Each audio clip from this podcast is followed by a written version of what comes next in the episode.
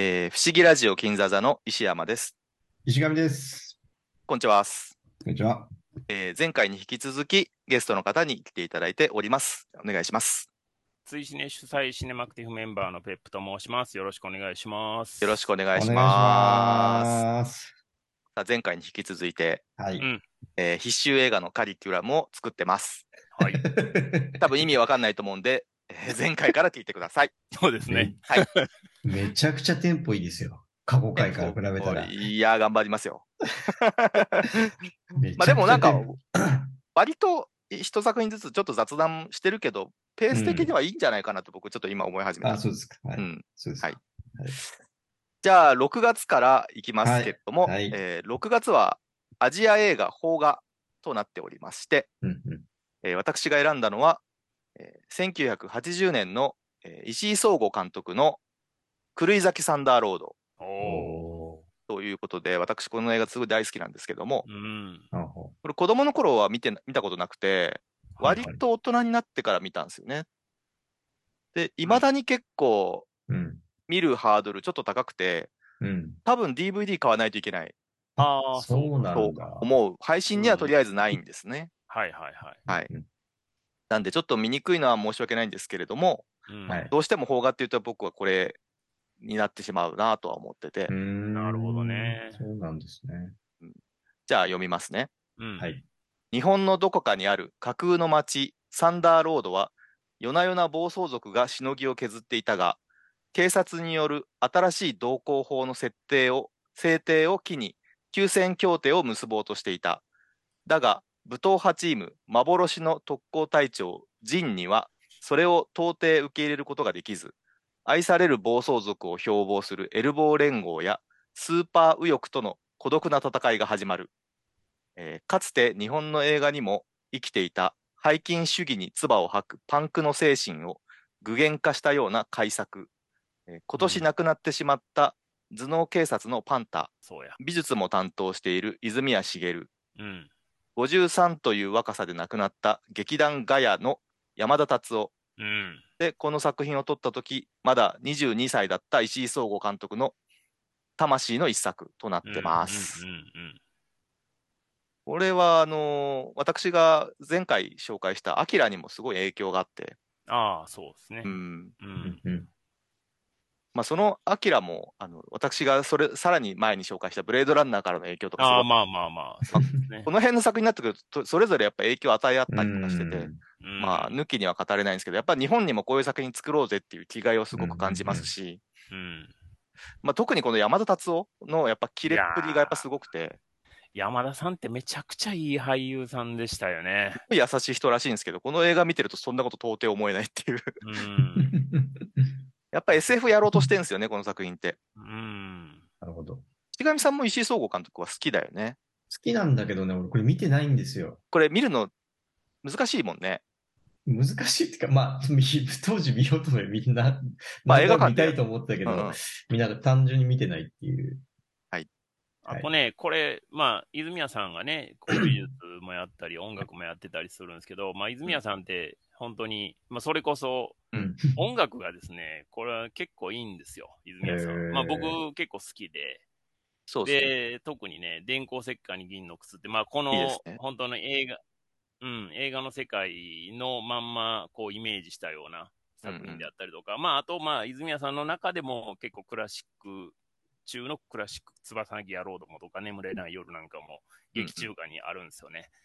このあたりもね、ぜひ。あのー、Spotify で狂い咲きサンダーロードで検索すると、うんえっと、有志の人が作ったプレイリストがあって、うんうんうん。えっと、狂い咲きサンダーロードの疑似サントラみたいなのが聞けるんで、えっと、聞いてもらうといいんですけど、泉谷しげるが春夏秋冬の人だけじゃないなっていう、そうなんですよ。まあ、あと頭脳警察の曲とか、うん。の曲とかいっぱい入っててかっこいいんで、えーサントラもぜひ聴いてもらいたいなと。ぜひぜひ。えーはい。じゃあ次行きましょはい。う。石上さんの方がお願いします。はい。はい。僕はですね、青春でんでけでけでけあげさせていただきました。やっぱ好きだもんね、大林さんね。うん、まあ、大林監督、信彦監督の作品で、一応、直木賞かなんか取った小説の映画化なんですね。うんうんうんうん。まあ、えー60年代の、60年代なのか。えっ、と、まあ、グループサウンズが流行った頃に、まあ、高校生がそれを聞いて衝撃を受けて、うん。そのバンドを組んで、まあ、青春を謳歌するっていうお話なんですけれども。まあ、これ、僕、これも高校生くらいなのかなみんな中学生か高校生ぐらいで、まあ、大林、初大林映画だったんですよ。で、これ見たときに結構衝撃を受けてたんですね。なぜかっていうと、うん。そのハリウッド映画でやっぱ育ってて、日本映画って面白くないなと思ってたんですよ。はいはいはいはい。でも、なんか、あ、ちゃんと面白い日本映画もあるんだっていう、おこ。がましいんですけど、うんその当時は思ってですね。で、うんそこからこう掘ってったんですよね、大林監督の作品を。どんどん。まあ、そのきっかけになった作品で、まあ、そのせ、まあ、その映画の中の青春模様もすごく爽やかで、うん面白かったし、まあ、田舎のね、中学生、あ、高校生がそのロックバンド結成していくっていうのもなんか見てて面白かったんで、とても思い出深い作品だなということで、うん挙げさせていただきました。うん青春伝デケデケデケからさ、大林さんに入るとさ、いかにデケデケがまともな映画だったかってそういうそうそうそうそうそう、本当そそれ以外がエキセントリックスってやばいっていうね。う。もう本当狂ったおじさんですよ。そうなんですよね。でもそれがたまらないんですけどね。うん。そうそうですね。はい。でも多分ダメな人はダメだと。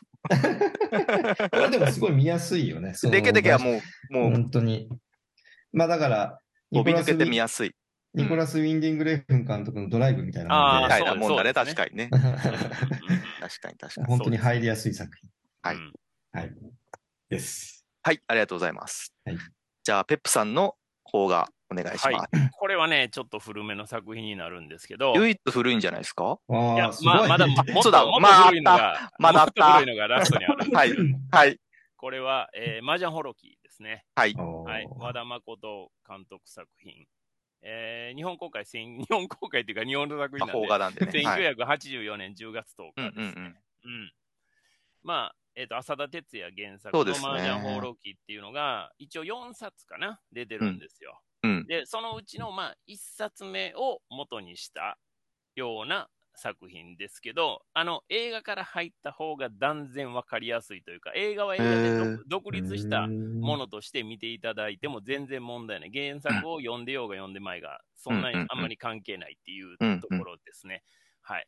あの、リコメンドのポイントとしては、まあ、今、このコンプライアンスの時代には絶対に見られない、このバクトと呼ばれる男たちの、うん。まあ、あの、あえて言わせていただきますけども、ダンディズムうん。を、うんまあ、この作品でぜひね、感じていただきたいですね。もう絶対今だと全部アウトなんで、そうなんですね。そうでしょうね全。全部アウトです。全部アウトですけど、でも、本当にこの時代のバクトという男たちが、どうやって生きてきたのかっていう、その生き様うん。が、まあ、いちいちかっこいいんですよ。うん本当に。まあ、これをね、またかっこいいって言っちゃうと今はアウトなのかもしれないんですけど、でももう映画の作品としてはもう文句なしにかっこよくて、うん。この和田誠、ね、イラストレーターとして有名なあの和田誠さんの劇場公開作品第一作がこれっていうのはもうちょっと驚くべきというか、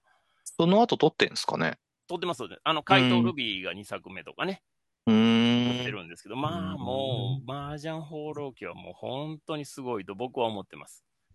で、えっ、と、主演は真田広之さんで、加賀武史、加藤健一、高階角とかで出て出てるんですけど、加賀武史が演じる土佐健という役が、実は最初は、あの、松田優作をオファーしてたっていう話があうんって、でもね、加賀武史でよかったと僕は思います。はい。土佐犬、土佐犬って坊や鉄の、あの、お引きみたいなやつでしたっけ？いや、あの、上野で、ああ、そうかそうか、強いやつだ。はいはいはいはい。で、あの、高階角が、あの、まあ、坊や鉄、その真田広之さん演じる坊や鉄の一応まあ、師匠格みたいな感じになるんですけどね。あ、はいはははは。そうなんです。これはね、でも、えっ、と、UNEXT で見れるんで、ぜひぜひ見ていただきたいんですけど。いいですね。まあね、たこれで、あの、高階角さんが多分、助演男優賞みたいなの多分取ってるんですけど、国内でも。うーん。まあね、やっぱセリフいちいちね、そのいろんな人のセリフをいちいちこう空で言えるぐらい僕は大好きですね。うーん。うん。あのーバクトって別に博打が強い人ばっかりっていうわけでもないんですよ。勝つためにはイカ様だってやりますよっていうのがバクトなんですね。うんうん。これがね、やっぱこの世界のやっぱりヒリヒリ感をより増してて、このあたりの攻防っていうのもやっぱ素晴らしいですよね。でも最後はやっぱり、もうガチの戦いになっていくんですけど、このあたりがね、ぜひぜひ、あの興味あるなって思われた方は見ていただきたいですね。あの、浅田哲也のエピソードって、どこまでがほん本当なのかがよくわからないところがまたファンタジックでいいですよね。うん。ですです。はい。はい。ありがとうございました。はい。まあ、いろいろね、アジアとか邦画とかいっぱいいいのあるんで、うん。迷いましたけど、確かに。はいそうですね。3人とも日本の作品になっちゃいましたね。そうそうですね。うん。うんはい。ジョニー・トーとかも選びたかったんですけどね。ああ、なるほどな。うん。じゃあ、7月、もう何月とか忘れてましたけども、えー7月はですね、一 応そういう、はい、一応そういう体だからね。そういう体なんだね。はい。えー7月は戦争映画、西部劇、まあアクション映画とかも入れてやってますけども、はい。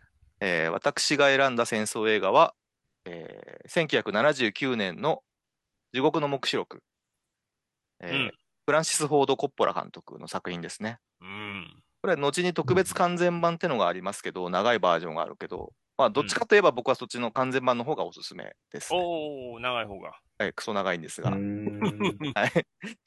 えーじゃあ読みますね、はいえーベトナム戦争後期、ジャングルの奥に消えた元グリーンベレーのカーツ大佐暗殺の指令を受けた空挺旅団のウィラード大尉の地獄川登り譚。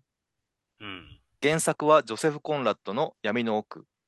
うんえーこれですね、DVD とかブルーレイを買うと、大体特典で入ってるんですけど、えーと、コッポラの奥さんが撮ったドキュメンタリーで、ハート・オブ・ダークネスっていうのも一緒に鑑賞していただくと、うん。まあ、これがいかに映画史上最悪の撮影現場うん。で、もう数々のめちゃくちゃな伝説を残したかっていうのがよく分かってて、あよくはよく分かって、めっちゃ面白いんで、それも合わせてみるとおすすめだなと思っててうん。う、ん。うん。うんまあ映画自体も面白いんですけど、その映画作りっていうのが、もういかに執念でコッポラがやってるか、まあ、資材全部はたいてこれやってるから、まあ、途中でやめるわけにいかないっていう。のがあって、もう意地の撮影になってるんですけど、まあ、その、うんやばさの規模とかが、あのーまあ、ちょっと同行してて、やっぱ CG とかない時代だからこそこういうのが生まれたんだなっていうのが分かって、めちゃめちゃ面白いんで、まあ、ぜひ見てほしいですね。うん。具体的に言うと、隣で戦争をやってる国で本当にやってて、その戦争をしてる国からヘリコプター借りるんですけど、うん。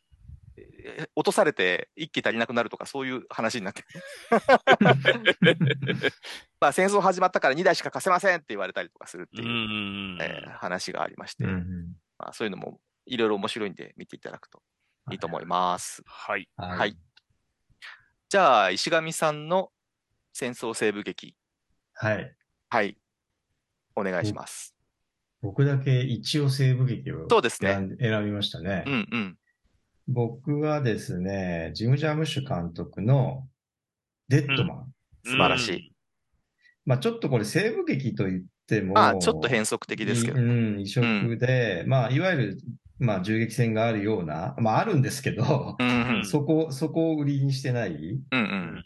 えー映画で、まあ、えっと、まあ、19世紀アメリカに、まあ、ウィ会計士のウィリアム・ブレイクが来て、そこでまあ、まあ、ある娼婦をかばって、まあ、ちょっと、胸に銃弾を受け、うんそまあ、なぜか犯罪者とされ、逃げていく。うんまあ、逃避行を描く作品なんですが、うん。まあ、全編通してモノクロで、まずとにかくそれが美しい。うん。うん。で、その、なんていうんですかね、アクションありとか、激しく描くわけじゃなく、まあカメラもどっしり構え、うんそのいわゆるジム・ジャームッシュの、まあ、かん、なんですかね。うん。まあ最近は使われませんけど、オフビートなそうだね。感じの、その、いもう本当異色の西部劇なんですけど、うんそういうまあ最後の、まあ、シーンも美しいですし、あとなんと言っても、これ絶対この作品を語る上で絶対言いたくなるよね、それね。絶対言いたくなるんですけど、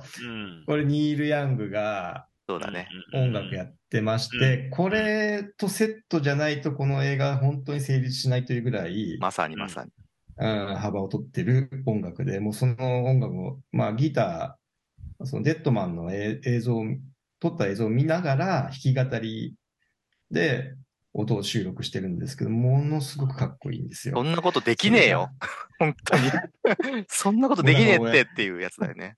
そうそうそうそう。うん本当にかっこよくてね、とにかく音楽も、あまあ、だからサントラも聴いてほしいですし、うん。まあ映画もぜひね、見ていただければなと思うんですけど、ね。本当に美しいです。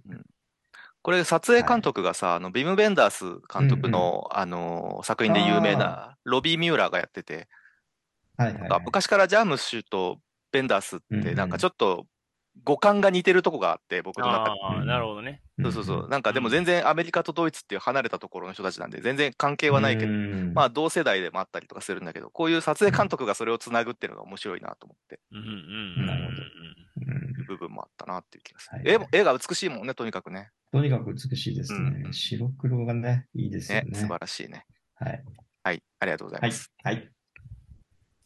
じゃあ、ペップさんのはい。戦争性癖、はい。お願いします僕。はですね、まあ一応戦争映画というくくりで、うんうんイングロリアス・バスターズを選びました。タランティーノだ。クエンティン・タランティーノ監督作品で、えー日本公開は2009年11月のに20日ですね。うんこれね、忘れもしないのは、僕あの、冒頭で追試ね主催っていうふうに名乗ってるじゃないですか。はい。この追試ねで扱ったお題映画の第一作がこれやったんですう。ああ、なるほど。そうい。いう意味でも、あの、思い出深いでうんすし、うんうんあの、まあ、リコメンドポイントとしては、チャプター1からですね、もう息を飲むような展開が、ね。もう額に汗するような展開がもうずーっと続いて、この映画は一体どこに行くんだろうっていうふうに思うんですけど、まあ、いろんなところにこう、話が転がっていって、最終的にあのエンディングの切れ味ですよ。本当にね、カメラをこう、ね、覗き込むうんブラッド・ピットのあの表情、あれでセリフがあって、バンと終わるっていうあの切れ味。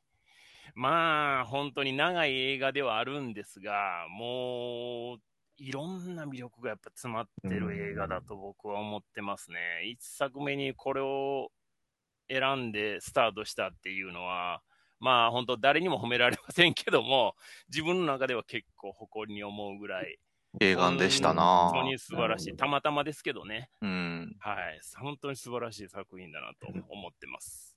タランティーノの一応引退作となるであろう作品がうんうん来,、来年ですか？あるんですよね。うん。なんか映画評論家のポーリン・ケールの話らしいです。最後にそれを選ぶのがまたいいらしくていいなと思いますけどね。ん、ねえ。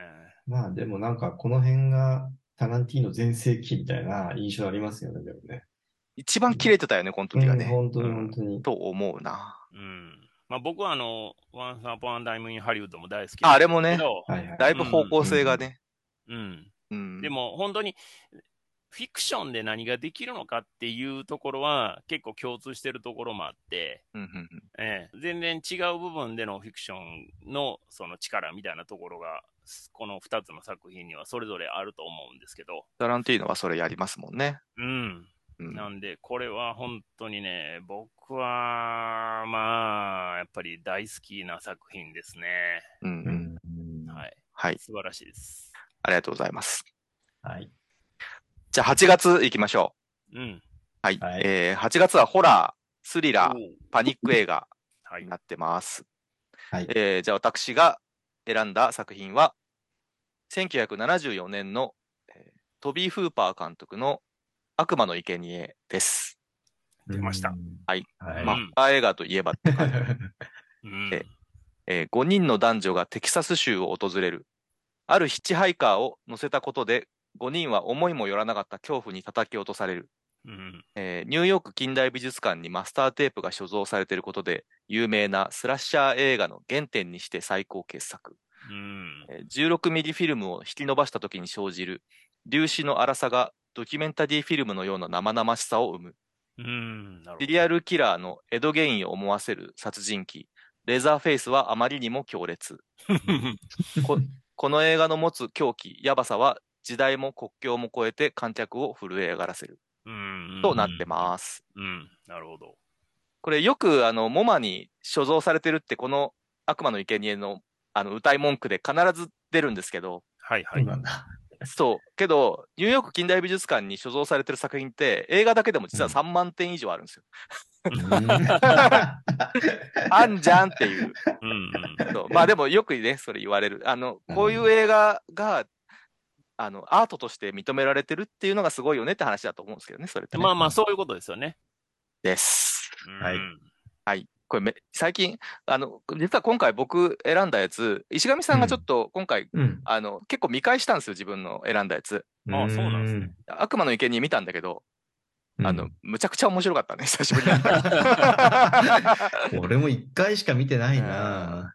この時代に、74年によくこれ撮ったなと思うんでああ、すけど。確かにね。うん。確かに。ね。74年なんだ。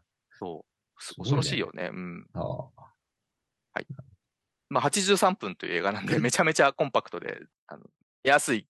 はい。ってなってます。なるほど。はい。じゃあ、石上さんのホラー、お願いします。ははいい。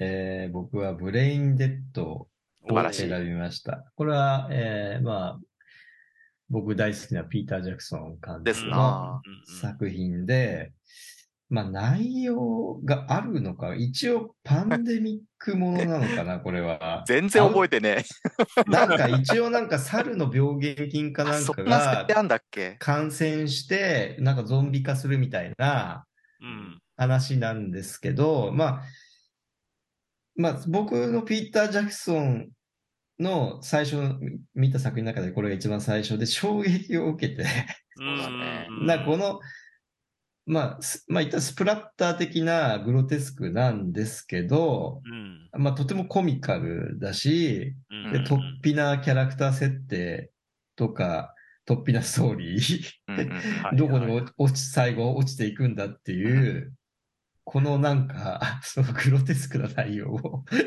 ここまでエンタメに仕上げたなっていう手腕をすごく感じたんですよね。うん。アイディア満載なんだよね、満載、で手作り感も満載だし、まあそれは、そのもう一個前の作品の、えっ、となんだっけ、えーっとね、えーっとね、えーバッドテイスト。あ、バッドテイストの方が、その、まあ、ホームビデオ感はあるんですが、お父さんお母さんに手伝ってもらってるからね。そうそうそうそう。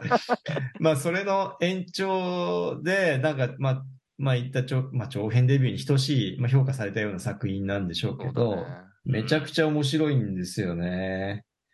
でもさ、これさ、今さ、うん猿の、猿のなんか金とか言ってたけどさ、うんうん。違った？あれ、いや、そうなんだけど、スカル島っていうさ、あの、うん。キングコングのさあはいはいはい。で捕獲したはいはいはい。猿の病原菌からゾンビになっちゃうってやつだから、その後さ、ピーター・ジャクソンって本当にキングコングやるじゃん。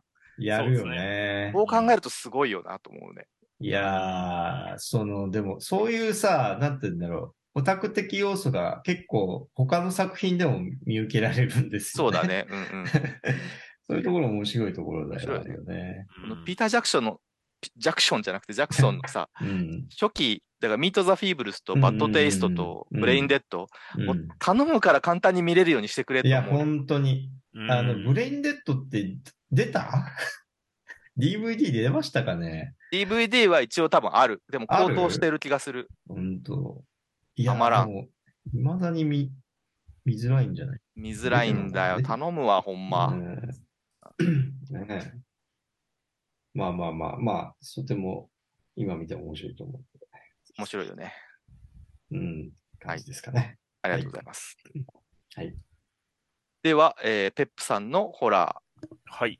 ー作品お願いします。えー僕もね、これね、すごく悩みましたけども、うんうんうんまあちょっと、あの、古めの作品なんですが、トワイライトゾーン、超次元の体験ですね素。晴らしい。うん監督は、えーオムニバスなんで、ジョン・うんランディス、スティーブン・スピルバーグ、ジョー・ダンテ、ジョージ・ミラーと。いいですな1984年の2 すごいな月公開ですよね。まあ、あの、今ね、名前言っただけで、うん。お二人からすごいなっていう声が上がりましたけど、まさに、この4人の監督、今でも活躍してる監督が、本当にキレッキレの若手の頃に、あの、それぞれの個性がうん。全然違う作品で、まあでも、トワイライトゾーンっていうテレビシリーズのね、大枠のそういうしあのものに、フォーマットには乗っ取ってるんですけど、それがまあ本当にそれぞれぶつかるような、僕はうん本当、オムニバスの映画っていろいろありますけど、これはまあ、その中でもすごい傑作だと思ってますね。あの、テレビシリーズでやってたやつの映画版みたいな感じなんですよね、きっと。そうです、そうです。あのね、えーっと、石山さんも大好きな、あの、ブラックミラーでしたっけ？うんうんうん。ねうん、あれの、まあもちろん元になるようなテレビシリーズ、トワイライト確かにねゾーンうんなんですけど、まあ日本ではミステリーゾーンという名前でね、えーテレビで上映されては、テレビで放送されてましたけども、うんうんまあそのトワイライトゾーンが好きな、まあスピルバーグであったりとかっていう人が、まあこう、あれを映画版でやりたいっていうことで、まあやったっていうことですよね。まあで、当時の監督にそれぞれ声かけてうん出来上がったっていうことなんですけど、あの、あの一発目試写会で見たんです。うん。で、うんうんあの、高校の時に、まあ今もなくなってしまった映画館で見たんですけど、いっぱいのお客さんが、さいうん。最初ね、冒頭のところで、えーダン・エイクロイドが出てきて、こう車運転してて、でカ、カセットテープで CCR がかかってとかってうんいうシーンが冒頭であるんですけど、で、そこで一つオープニングの、まあ、オチがバーンとあるんですよ。その時に場内からうひゃーっていう悲鳴が上がったんで確かに あれはね、もう本当、忘れられない体験ですね。で、その後、リラリラリラリラっていうあのトワイライトゾーンのテーマが流れて、おーっていうみんなのこう、キャーの後のおーっていうこの息遣いが落ち着くところまで、うんうんあの音楽と一緒にこうなっていく、あの体験は本当忘れられないですね。うん。それぐらいやっぱ強烈な体験で、僕友達と一緒に試写会見に行ってたんですけど、その友達と終わった瞬間何も言わず二人目合わせて、そのまま前売り券買いに行きましたからね。もう一回見劇場で。もう一回、もう、そら見るでしょっていうような感じで、何の打ち合わせもなく、あの、前売り券のうん並んだっていう、うんそれぐらい思い入れがある作品ですね。やっぱりリック・ベイカーかな特集メイクは。うんうんううん。んこれ、最後の4話目が飛行機のあの翼の上に怪物が似てるっていうやつ。あそうれ、いろんなやつにパなんか真似されてますけど、これが最初なんですかね？ああ、じゃないかな。でも一応テレビシリーズに、あんのこの、そのエピソードは一応あるんですよ。うーん。うんじゃあ、それを一応、そ4話目がジョージ・ミラーですかね？う。。そうです。4話目がジョージ・ミラーです。はいはいあーまあ、どれもね、いいんですけどね。はい。あの、唯一、スピルバーグだけが、あの、あんまりこう、怖さがないやつでそうそう、すよね、あれはね。怖さのないやつなんですけど、うんでもよく考えると結構、結構な作品よっていう感じもありますから、老人ホームのやつでしょ？そうです、そうです。はいはいはい。はい。それもね、あの、すごく僕は、あの、なんか当時もね、スピルバーグだけなんかええとこと言いやがってみたいな世評はあったんですよ。う。ん。あの、他はね、みんな結構ホラー的な感じでやってんのに、お前だけなんかええ人ぶりやがってみたいなね、なんかこうああ、いうなるほどね定評があったんですけど、でもよくよく考えて今見たら、いや、そんなこともないよなっていう。でも絶対4本のバランスは取るはずですよね。そんな勝手にみんな作んないですよね、きっとねい。やもちろんもちろんね。すり合わせはしてるだろうかから。エピソードの選び方としては、はいはいはいなんかっていうね、で、人、一つやっぱ毛色が違うんで、うんうん。あれっていう感じですよね。でもね、1話とかは、でも今見たら、あの、本当に身につまされる人多いんじゃないのっては思いますよ。ああんたたちそんな簡単に、あの、人種とか、うんぬんとか、簡単に言うなよ、お前らっていう、同じ目に遭うかもしれへんぞっていうのはね、本当一話ってあのヴィック・モローのやつ？そうです、ヴィック・モローですね。はいヴィック・モローってこの撮影で死んじゃったんですよね、そう。そうなんですよ。それも怖いんだよな。だから、そうそうそう。ヘリコプターの事故で死んじゃったんですよね。そうなんですよ。そうなんだ。ここが怖いんだよな。なんで、ぜひぜひ、これはね、もう、ちょっと古いんですけど、うんうんうん。えー、UNEXT で見れますんで、ぜひ、はい、ありがとうございます。お願いします。さあ、じゃあどんどん行きましょう。はいえー9月。9月はちょっとまあその他的な感じで、えーとまあヒューマン、ヒューマン映画かなあとはまあお仕事映画とかスポーツ映画とかも入れよう、まあ、入れてもいいかなと思ったんですけど、まあちょっとだからばらけましたよね、これ。ばらけたね。うん。えーと、私が選んだのは、えーはい1962年のデビッド・リーン監督のアラビアのロレンスですね。まあ、これは多分、割とクラシックというか、うんうん まあ、市民権とか、それこそ、と、うんまあ同じぐらいね、あの、有名作品ですけれども、そうですね。一応これはちょっと選ばずにはいられないかなと思って、うんえーじゃあ読みますと、えっ、と、第一次大戦の最中、オスマン帝国からのアラブ独立を助けた実在のイギリス軍将校 T.E. ロレンスを描いた超大作、うん。えー砂漠でのロケ、えー 65mm カメラでの超美麗ダイナミックな撮影と、複雑で謎に満ちた英雄ロレンスの人間的な悩み傷ついた心を超絶技巧で描いた、えーおそらく世界最高の作品だと思いますほということですねうんこれは多分ね あの時間が足りないと思うんで そんな感じであのとにかく撮影の素晴らしさと、う。うん。あのその T.E. ロレンスって人の人間描写心理描写みたいなのが、やっぱうんこれ62年とは思えないやっぱデビッド・リーンっていう監督の天才性をやっぱり、えー感じず感じますねやっぱりね。うんうんうん。えっとね、町山智博さんの、うんえっと、映画無駄話にアラビアンのロレンスの解説があって、あの、はいはいものすごい勉強になるんで、それを聞くとよくわかるかなとうん。思います。なるほど。なるほどはいじゃあ次行きましょうん。はい。これか。僕が選んだのは、まあ、またジム・ジャームッシュ監督のパターソンですおね。ーまあ、これも前話したんですが、うん。えっ、と、まあ、簡単なあらすじみたいなのを言うと、まあ、はい。バス運転手の名前もパターソンなんですけど、うん。彼彼の、まあ、一週間を描いた作品なんですが、まあ、彼は、まあ、趣味で詩を書いてるんですよね。うん。うん。で、詩を書くときに、こう、なんて、ちょっとゾーンに入るというか、うん。うんう。うんうん、まあそういう描写もあったりとかして、で、これ何がすごく良かったかっていうと、その、まあ、ただ淡々と、まあ、そのパターソンっていう彼の日常を描いていって、まあ合間に詩を書いたりシーンが入ったりするんですけど、その、その詩を通して書いてるところも含めて、その、何も起こらない日常っていうものがとても美しくて尊いものなんだっていうのを、なんか再認識させてくれるうん映画なんですよね。うん。まあまあ、その当時、まあ結婚したてみたいな、まあそうでもないか。2、3年経ってた、まあ僕の、うんまあその映画の中でも、その二人は結婚して二人で生活してるんですけど、うんうんはい。まあその描写、なんかそういうことも良かったし、まあやっぱジム・ジャームッシュがやってるなんかちょっとおしゃれなんですよね、やっぱりね。そうだね。家の内装も可愛かったりとうんか、うんうんなんか奥さんもちょっと変わった設定で、なんか面白かったりとか。この映画特にそうだよね。そうだうんね。うん。うん、で、なんか、な、なんそういうところがすごく良くて、なんか何回も見たくなる映画だなと思って、まあ、上げさせてもらいました。めっちゃ好き、この映画。いいよね。うんね。な、まあ、ジム・ジャームッシュ組うんで、永瀬さん。そうだね、確かにね。久々に返り咲いたはいはいはいはい。作品で、うん。うん、なんか、良かったですね。そういう。はい。はい。です。はい、ありがとうございはいます。。はい。えーでは続きまして、ペップさん、じゃあ、ヒューマン映画お願いします。はい。え僕が選んだのは、ライフはいね。まあ、ライフっていう映画は、あの、何本かあるほしいんですけど、ベン・スティラー監督のライフですね。はい。2014年の3月19日、日本公開ということで、えっ、と、これだけね、ちょっと有料レンタルか販売でしか見れない、今現在見れない状況なんかないですね今ねあ、そうなんですよ。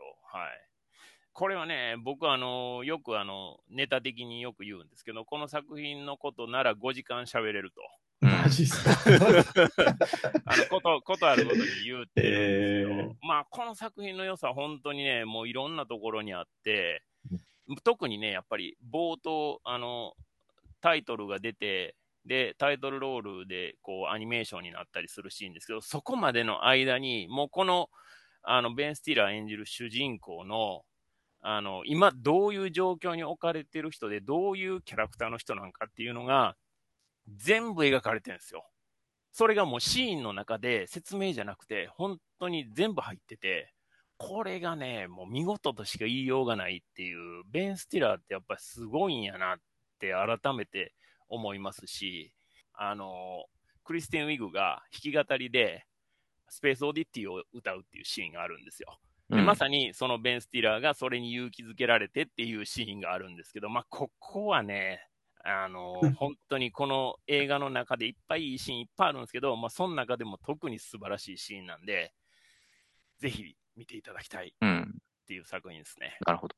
はい。なるほど。もう5時間をわずか2分ぐらいでまとめた素晴らしい素晴らしい。これ元ネタになってるあのダニー・ケイの虹をつかむ男も素晴らしい作品なそので、うですね。一番合わせて見てもらうといいかも。シークレット・ライフ・オブ・ウォルター・ミティというね、現そうですね代ですけど。はいはい。じゃあ10月いきます。はい。はい。えー10月はですね、ちょっとドキュメンタリーとか、えー アート映画とかはい、あと、ちょっと石上さんに内緒だったんですけど、ロードムービーも。なんで内緒にすんだよ。いや、もう石上さん選んだ後だったからいいかな。そう。そうそうそうそう。あのー 言う言うの忘れてた俺だけロードムービーじゃないじゃん。だから。いや今の今まで言うの忘れてたなと思って。そうここがね、僕と石上が被ったところで、ああ、そうだそうやったでんですね僕が変えたんですよね。だからうんロードムービー入れちゃった。そうそうあ、変えてると思った。そう、すんまへん。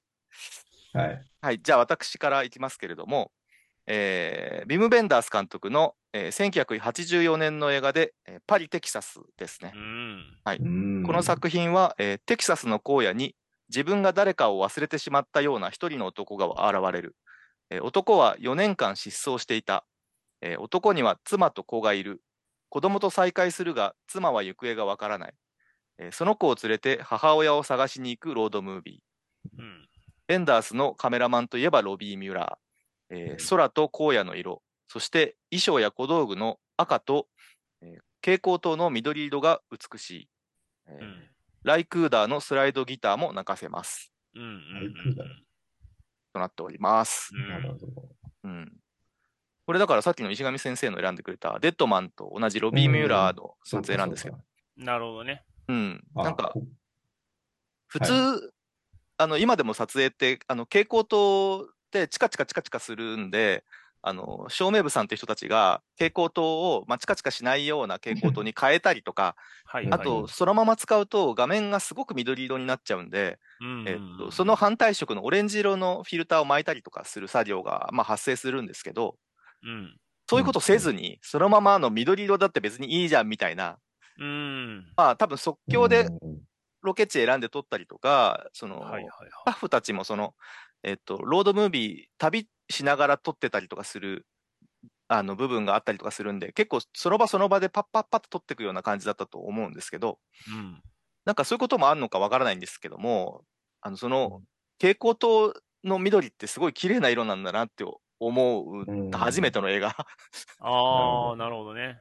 あと、まあ、夕日のシーンとかがあって、すごくうんだから赤とか緑とかの、まあ、対比とかもものすごく、えーとうまく映画に取り込んでて、ちょっとうん。ドイツの表現主義的な部分もあるのかなと思いながら、ああ、なるほど、ね。美しい映画なんで、うんうんうんえそれからまあその私のめちゃめちゃ死ぬほど好きなハリー・ディーン・スタントンと,、はいはいはい。えーとディーン・ストックウェルが兄弟の役で出てて、うんうんうん、あ、とやっぱり大好きなナスターシャ・キンスキーが出てますんで、ちょっと、えーめちゃめちゃ好きな映画なんで、ちょっと見てほしいなと思います。なるほど。えー俺もロードムービー選びたかったな。すまへん。まへん。どういや、なんか、このパリ・テキサスの話聞いててさ、やっぱビル・ベンダースといえばロードムービーだよなって今なんか漠然と思って、さすらいとかもすごいよくてさすらいも言うよね。やっぱなんか、これ、旅、旅の感じがいいのかな？何なんだろうね、ロードムービーって。いや、よく考えると、デッドマンもロードムービーだよなと思う、まあそうだね。うんうんううんん。まあ今回選んでるやつって、どのジャンルもあさ、それぞれのさ部分があったりと確かするのはあるよね。そうそうそうまあまあ、それもありつつだけどね。そう。うなるほん。はい、すまへん。どはい。いや、いいんですけど。はい。はい、じゃあお願いします。しがみさん、じゃあドキュメンタリーお願いしまはいす。僕はですね、えーっと、今回はですね、二人。はいこれ、副題みたいなのがありまして、一応見ますと、はい、はい。国立小坂、父と子の300日戦争、宮崎駿をかける宮崎五郎。二人ってそっちですか？そっちです。小林じゃない。違うんですよ。違うんですよ。なんや？だからこれドキュメンタリーとアートのジャンルだったんで、うんいろいろ悩んだんですけど、うん。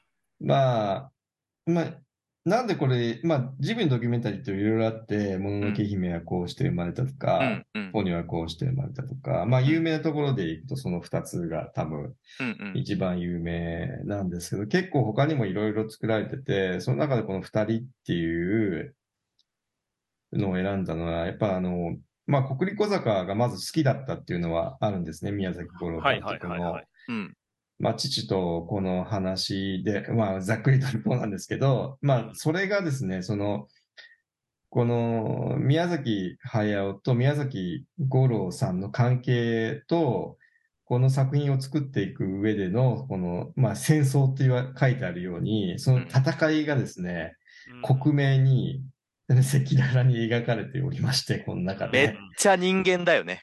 そう。で、めちゃくちゃ楽し、面白いんですよ、その葛藤が。うんうんで、もう宮崎駿という天才の、の子として生まれてしまって、うんで、あの、鈴木敏夫さんの策略で、うんゲド戦記を監督することになり、はいはい。で、その後の2作目ですね、国立小坂。で、いまあ、要は、お父さんからいろいろ言われるわけです、先生の天才の。うん。その中で、ジャンとか自分でもプライドを保ちつつ、うん。うん作品を作っていく様が、とにかく応援したくなる。ううん。うんん。で、その二人の、その、まあ、だから、まあ、こう、完成するまでは描いてるんですけどね。うん。まあ、その、完成した後の宮崎駿のコメントとか、それを聞いた五郎さんのコメントとかもめっちゃ良くて、う んいいよね。うんぜひ見ていただきたいなと思う作品なんですよね。ゴロちゃんがさ、悩んでる時にさ、あの、うんはやおちゃんがさ、一枚の絵を描いてくれるじゃん。うんうんうんあれで動き出すところがすごいゾクゾクくるぐらいいいよねう。ん。それがあの、国立小坂のメインのポスターにそうなんだよねなってる絵なんですけどね。うんなるほど。そうそう。まあなんか最初はこの主人公を陰湿な女の子と描いてたんですけど、そうじゃないって言って、そのポスターがきっかけで前向きな明るい女の子になっていくっていう。え、ポスターの絵じゃないよ。あの、立教みたいなところ、朝さ、通学している途中の海ちゃん。ポスターです。ポスターになってますよ、あれ。あれ、そうなの？さ最初、最初のポスターになってますよ。うーん、あのポスターってなんかあの、旗上げてるとこのイメあ、ージ。いやいやいや、その前の最初の、あ、そうなんだ。そうそうそうそうう。いや、俺最初このドキュメンタリーにし,、してた時に、うん。あの、もののけ姫はこうして生まれたを選んでたんですよ。うんうん。ああ、なるほど。あれは本当に宮崎駿っていう人間がよくわかるし、あの、ものづくりっていうものの本質が全てあそこにあるから。そうそうそうなんか教科書みたいな映画なんですよね。そうだねうんドキュメンタリーなんですよね。そうだね。あれもものづくりとはこういうことだみたいな。あの、もし見れたら見てほしいなと思う。うんうん。は、入りはやっぱもののけ姫はこうして生まれたがよくて、そうだね。その、で、ポニョはこうして生まれたら、なんていうんですか、もうちょっとさ作家に寄り添ってる、うんうん。えー作家の悩、まあ、詩的な悩みとかも、なんかこう、描かれてるんですよね。それも面白いんですけど、うん。その10 12時間バージョンをぜひ見ていただきたいですね。ポニョのこうして生まれたら。そうだね。うん。あれはだから、もう本当の、その、もう、そのものの、その作ってる映画と同じぐらいドキュメンタリーが面白いっていうね。うん、そうそうそうそう。うんこれちょっと合わせてみてもらえたらいいな。はい。ジブリのドキュメンタリーシリーズがおすすめですね。これはい。お二人大好きですもんね。めっちゃ好きだ。はい 大好物。ですよね。